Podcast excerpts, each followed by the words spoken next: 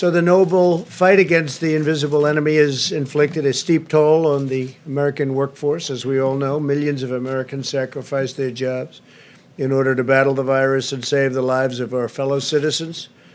We have a solemn duty to ensure these unemployed Americans regain their jobs and their livelihoods. Therefore, in order to protect American workers, I will be issuing a temporary suspension of immigration into the United States. Esto solamente se le aplicará a personas buscando residencia permanente en los Estados Unidos. En otras palabras, los que van a recibir la tarjeta verde. Este es un factor muy importante. No aquellas personas que vienen de manera temporal.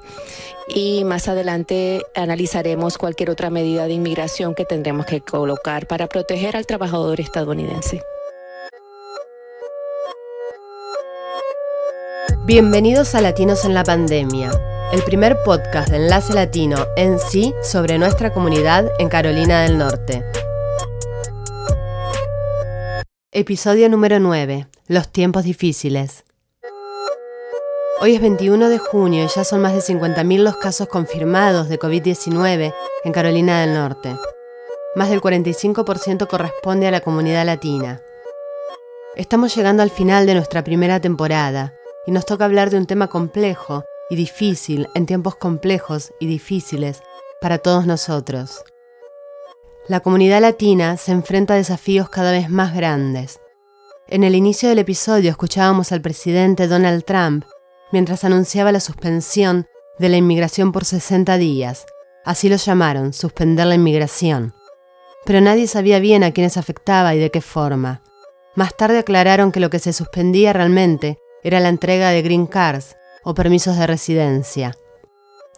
Vamos a discutir cómo estas políticas afectan nuestras vidas. Es un tema complejo, confuso y que generó muchas dudas y desinformación. Pero antes, queremos compartir la alegría de una pequeña victoria. La Corte Suprema falló a favor de los Dreamers y 700.000 jóvenes latinex pueden seguir soñando. Aquí el episodio.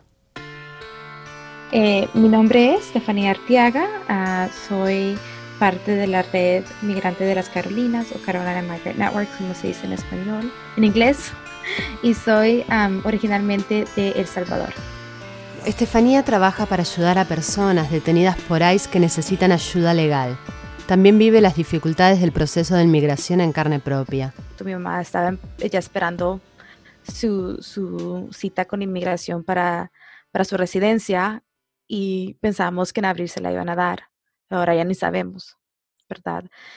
Así que dependiendo en qué tipo de proceso migratorio esté uno, todo ha cambiado. Y desafortunadamente, igual como el Departamento de Salud, el Departamento de Homeland Security o el Departamento de Justicia no ha proveído información adecuada o de un modo que se pueda entender correctamente para esas poblaciones.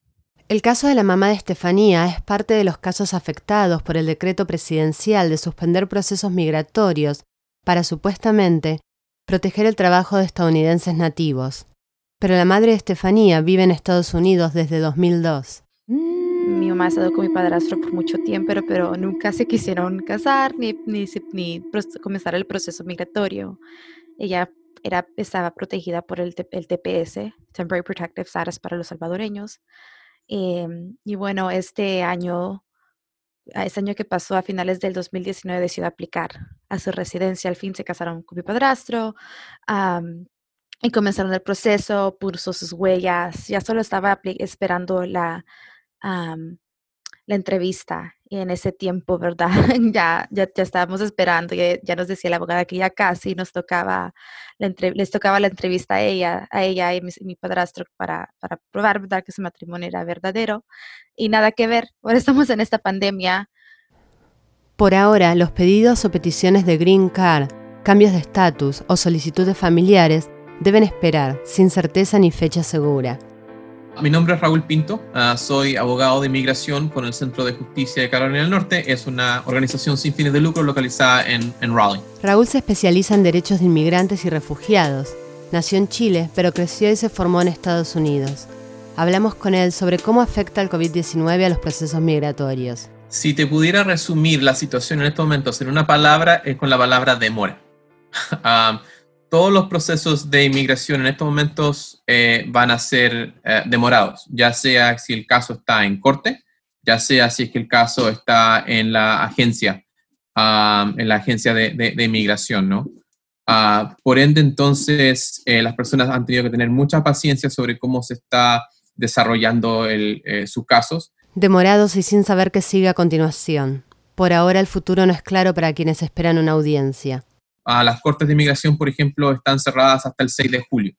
Así que entonces la corte no ha escuchado ningún tipo de caso, ya sea caso preliminar o casos individuales, hasta todavía esa fecha y no tenemos cierto si es que van a cerrar después de esa fecha. Hasta el año pasado, 21.688 casos se encontraban pendientes de resolución en la Corte de Inmigración de Charlotte, que cubre los estados de Carolina del Norte y Carolina del Sur. Sin contar las demoras por la pandemia, se calcula que el tiempo que un inmigrante debe esperar por su caso es de 2 años y medio. La oficina de inmigración que recibe los casos de ajuste de estatus, de peticiones matrimoniales, todavía tampoco ha abierto para entrevistas uno a uno. Los únicos servicios que están haciendo en estos momentos son de ciudadanía, que abrieron recién esta semana, creo que esta semana o la semana pasada. Pero entonces esos cierres van a demorar a todas los otros tipos de casos que se estén adjudicando, ¿no?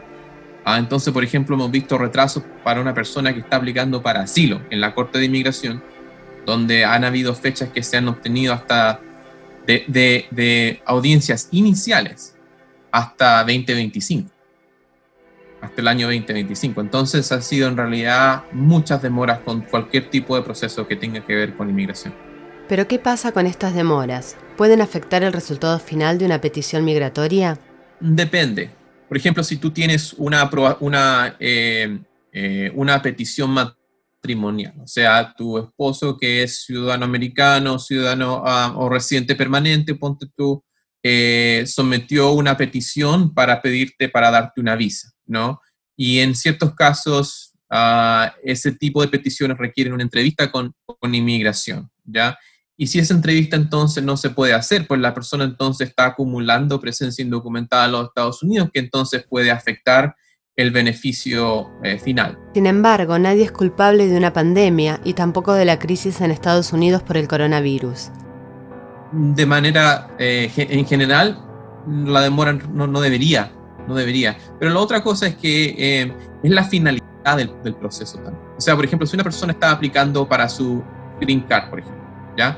Y estas demoras, y tiene una aplicación que no debería demorarse tanto tiempo, que la persona no tiene ningún tipo de historia criminal, que debería ser aprobada con relativa facilidad, esa persona se queda esperando y se queda en la intemperie de cuándo le van a aprobar esa aplicación. Y eso es una injusticia, pienso.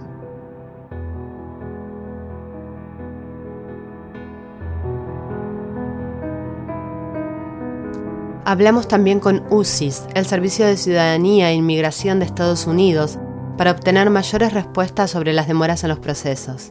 Mi nombre es Ana Santiago, yo soy jefa de prensa para USCIS, para el sureste de los Estados Unidos y el Caribe. Es un placer para mí estar con ustedes hoy. Estoy aquí para contestar cualquier pregunta que tengan sobre mi agencia.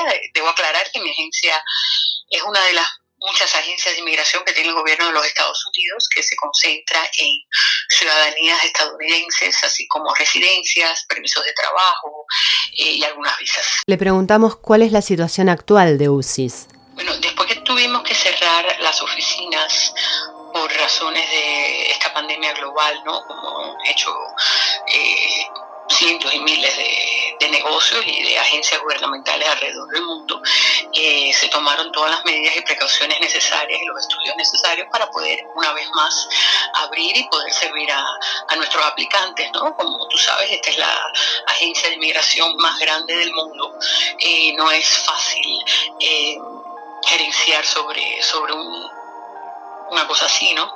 Entonces, hace una semana y media ya abrimos otra vez las oficinas, ha sido una apertura paulatina. Todavía hay oficinas que no han abierto, pero están al abrir, y poco a poco estamos recibiendo ya los aplicantes. Ya se están haciendo ceremonias de naturalización de nuevo para que la gente pueda obtener su ciudadanía americana, que estaban en un proceso y de momento se vio todo detenido en marzo. Ana Santiago asegura que se están reanudando los servicios. Poco a poco se están reanudando todos. Hemos empezado con las personas que estaban en medio de un proceso y por la pandemia tuvo que eso parar, ¿no? Eso incluye, por supuesto, la ciudadanía, los procesos de ciudadanía, las entrevistas, algunas de residencia, personas que por razones, por ejemplo, gente que estaba aquí con una visa de visitante y no podía viajar para regresar a su país de origen, y tuvimos que extenderle esas visas, ¿no? Ese fechado, para que esas personas después no sean penalizadas, ¿no? No era su culpa de que no podían regresar a sus países. Mientras abren de a poco y toman medidas para proteger a los empleados y a quienes peticionan, Ana Santiago nos afirmó que tanto en las oficinas de Raleigh como en Charlotte se pueden iniciar nuevas peticiones de forma online o por correo tradicional. Es importantísimo, como todos sabemos, una situación de inmigración, una decisión de inmigración es algo que le cambia la vida a las personas, ¿no? Esto no es una cosa ligera, ni la tomamos a la ligera nosotros. Déjame darte el teléfono para que las personas tengan el teléfono a mano, que pueden llamar y averiguar lo que está pasando con su caso si no han sido ya notificados por nosotros de lo que está pasando y lo que deben hacer. Y ese número es el 1-800-375-5283. Lo voy a repetir, 1-800-375-5283. Y otra vez, muchísimas gracias y qué placer poder hablar con los oyentes.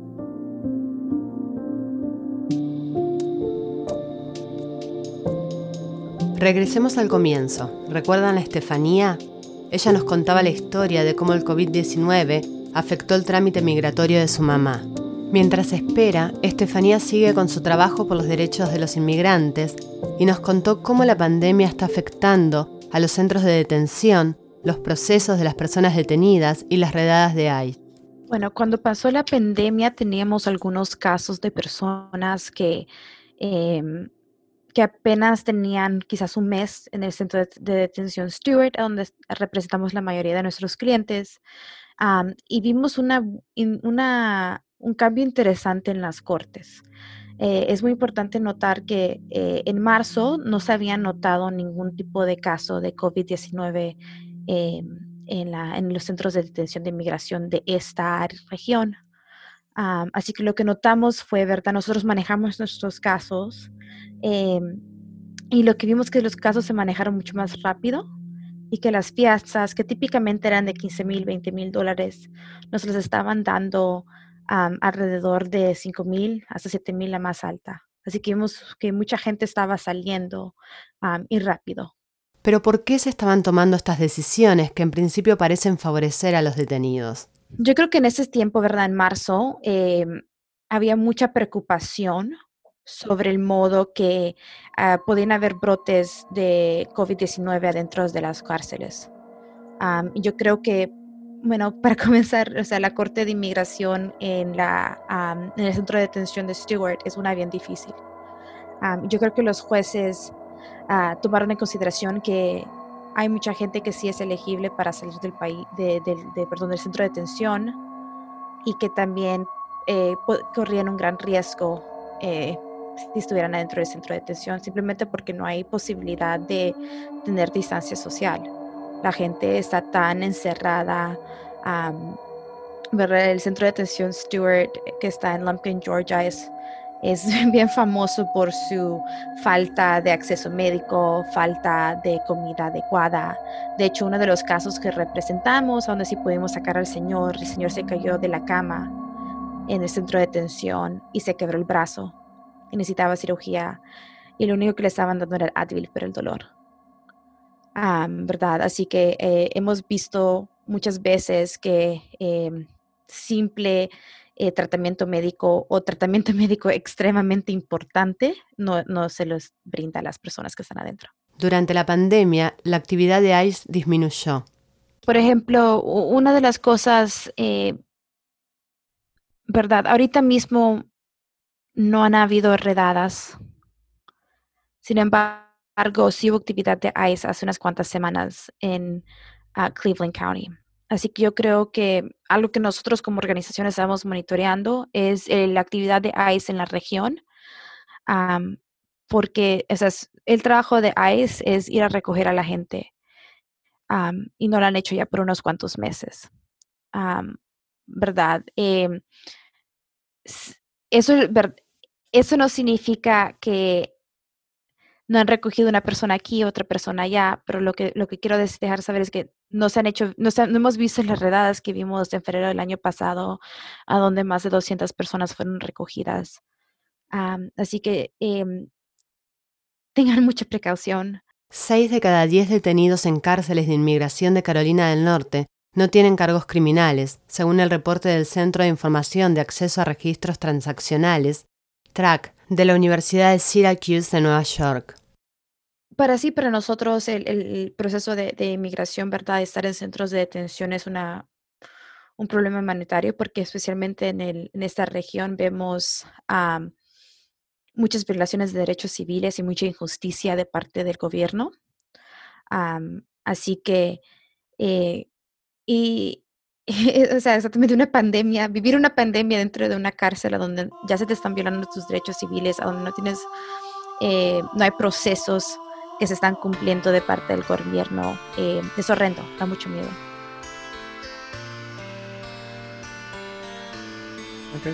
Mi nombre es Bruno Hinojosa Ruiz, soy parte de CIMA, Compañeros Inmigrantes de las Montañas en Acción, aquí en Asheville, Carolina del Norte. Bruno, como Estefanía, también destaca la disminución de la presencia de ICE en las comunidades latinas, pero advierte que eso no es motivo suficiente para que las personas indocumentadas se sientan seguras. Sí, bueno, en esta parte de Carolina del Norte, con todo esto de COVID-19, no hemos visto mucha actividad de inmigración en nuestras áreas. Por estos tiempos no hemos recibido ninguna llamada o hemos escuchado de nadie que ha sido detenido por ya sea una redada o han ido a su casa por inmigración. Entonces, de nuestra parte, pues creo que por ahora no hemos visto mucha actividad en estas épocas o en estos tiempos. Lo que sí hemos visto es de que, por ejemplo, cárceles donde había gente que estaba siendo ya sea procesada por un cargo local, fueron dejadas salir de la cárcel, ¿no? Los dejaron salir porque tenían o estaban en riesgo de contagiarse, entonces las dejaron salir, pero aún así tenían que seguir con inmigración, sus casos de inmigración, pero es lo que hemos visto, no hemos visto mucha actividad en estas áreas, y es algo bueno, pero también creo que también dejarles saber a la gente, ¿no? Pues estar preparados siempre con potencial o con actividad que puede ocurrir. También el abogado Raúl Pinto nota la baja de la presencia de ICE durante el coronavirus. Hay excepciones, ¿no? Específicamente donde en casos donde las personas pueden que sean blancos de detención, ya sea por cierto historial criminal, por cierto historial migratorio, hay excepciones, pero de nuevo, no hemos escuchado por lo menos que se hayan ocurrido redadas definitivas o que se hayan hecho arrestos masivos de personas que hayan sido, que son blancos en este momento. Eso no significa que la situación no pueda cambiar también en los próximos días, ¿no? Pero por mientras tanto pienso que hay... No ha ejecutado la ley como lo estaba haciendo antes, y obviamente también tiene que ver con la seguridad de sus oficiales, ¿no? O sea, obviamente es difícil hacer un distanciamiento social cuando estás arrestando a una persona, ¿no? Así que pienso que eso ha sido también un factor importante para ponerle el alto a esos tipos de arrestos por el momento. Otro gran tema es el de la carga pública, uno de los escollos que los inmigrantes deben sortear mientras esperan regularizar su estado. Veamos qué significa. La ley de inmigración, que dice que si una persona que está aplicando para un proceso de inmigración, o sea, para una visa de inmigrante, si es que esa persona es determinada que va a utilizar beneficios públicos mientras está aquí en los Estados Unidos, que esa persona debería ser determinada como lo que se llama inadmisible, o sea que la persona no debería dejarla entrar. Eso es lo básico. La carga pública entonces mide si un inmigrante va a depender en algún aspecto del gobierno de Estados Unidos, es decir, si va a necesitar beneficios sociales. ¿Puede esta situación generar que la comunidad latina no busque ayuda médica, aun si tiene síntomas de COVID-19? La regla entonces después cambió en febrero de este año y lo hizo mucho más fácil para determinar a una persona que era inadmisible. O sea, si lo vemos al revés, entonces lo hace mucho más difícil que una persona pueda entrar a los Estados Unidos. Se requiere entonces, y en realidad es un análisis de diferentes factores. Entonces depende de la edad de la persona, depende si la persona tiene seguro médico acá en los Estados Unidos, a pesar de que hubo una proclamación, pero eso ha sido detenido en estos momentos, pero sí lo van a ver como un factor, ¿no? Y en realidad lo que van a ver es si es que la persona entonces ha recibido en los Estados Unidos algún tipo de beneficio público, y entonces por eso se llama la carga pública, ¿no? Los beneficios sí son sumamente específicos y son usualmente beneficios monetarios, ¿ya? Entonces hay que tener bien en mente los tipos de beneficios que califican y cuáles no. Y se ha determinado que, por ejemplo, obtener beneficios médicos, o sea, ayuda médica relacionada con el COVID-19, no es una razón de inadmisibilidad. O sea, no debería en ningún momento afectar la admisibilidad de una persona. Por eso, entonces, el consejo principal es que las personas que tengan síntomas de COVID o que sientan que necesitan ayuda médica, pues entonces que lo hagan sin tener miedo a que le podría afectar el estatus migratorio, ¿no? Recibir atención médica por COVID-19 no puede ser tomado en contra de una persona en su proceso migratorio cuando los casos y las peticiones se reabran tras la pandemia. Y tampoco afecta a la persona los beneficios que reciban sus familiares. Ahora, lo otro entonces es que, por ejemplo, había mucha incertidumbre de personas que pensaban que algún beneficio a sus hijos o familiares cercanos también los podría afectar. Y eso no es el caso. Si una persona, por ejemplo, el hijo que es ciudadano americano, hijo o hija que es ciudadano americano o algún otro familiar en el hogar recibe algún tipo de beneficio público o recibe algún beneficio público relacionado con el COVID-19, eso tampoco afecta la admisibilidad de una persona. Preguntamos a Raúl qué es lo más importante a tener en cuenta en este momento tan difícil. En este momento pienso que lo más importante es hablar con abogados y que están en proceso de inmigración, ya que obviamente las demoras pueden ser ya sea causadas por las demoras en el sistema de inmigración, como también hemos visto muchos cambios en pólizas últimamente, donde, por ejemplo, servicios de inmigración han pedido más documentos de lo que hacían antes. Han habido muchos cambios, entonces es bueno seguir en contacto con sus abogados para ver exactamente qué es lo que está causando la demora. Este fue nuestro 9º episodio. Esperamos que la información ayude a entender un poco más qué está pasando con los procesos migratorios y cómo las medidas del gobierno afectan las vidas de las personas. Latinos en la Pandemia es producido por Patricia Serrano y David Miller. Raúl Ramos y Paula Joglar colaboran en la producción y difusión. Paola Jaramillo y Walter Gómez realizan la dirección general. Pueden suscribirse a Latinos en la Pandemia en www.enlacelatinoenc.org/podcast. Yo soy Patricia Serrano. Expandamos la voz latina en Carolina del Norte.